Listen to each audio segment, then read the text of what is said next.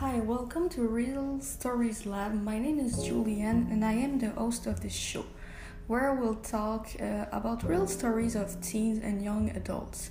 Today, you'll all hear the story of Karina confessing to her best friend Chloe at prom.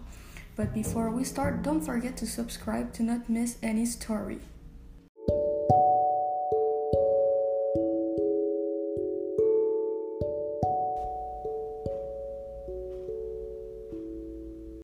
So, I've had a crush on my best friend for two years, and it was finally time for me to confess to her.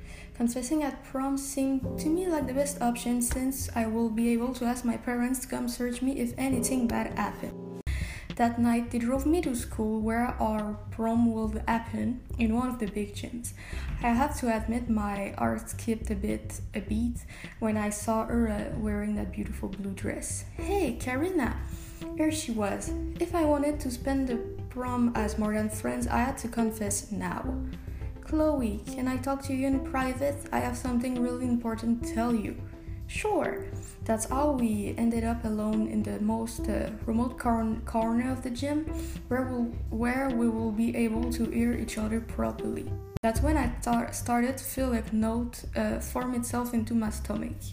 Karina, are you alright?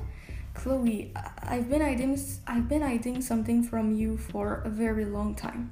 What is it? That's when I started to feel all my stress starting to go up. I stayed I stayed silent for a good 30 seconds. Karina, you, you don't have to tell me now if that's making you too nervous. Silence. Karina, let, let's just go and have, and have fun. Let's not waste our time if you're not gonna tell me. But before she left, the words finally came out. Chloe, I've had a crush on you for two years now, and I have never had the guts to tell you. Silence. Karina, why didn't you tell me before? Uh, I was scared of how you will react. Another silence. Chloe, would you like to be my girlfriend? Karina, of course I want to be your girlfriend. I loved you ever since we met, but I never thought you would reciprocate my feelings. You never seem to react whenever, whenever I give you hints of my crush on you. I'm so happy you love me as well. I never thought you would. I love you, Chloe. You have no idea how much I do. I love you too, Karina. That's how we spent the rest of the night, ends and ends.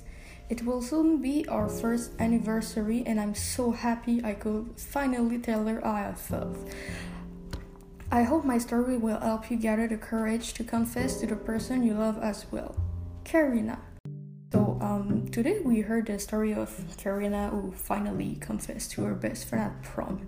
Uh, thank you for listening to my podcast until the end, and thank you, uh, Karina, for sharing your story to all of us.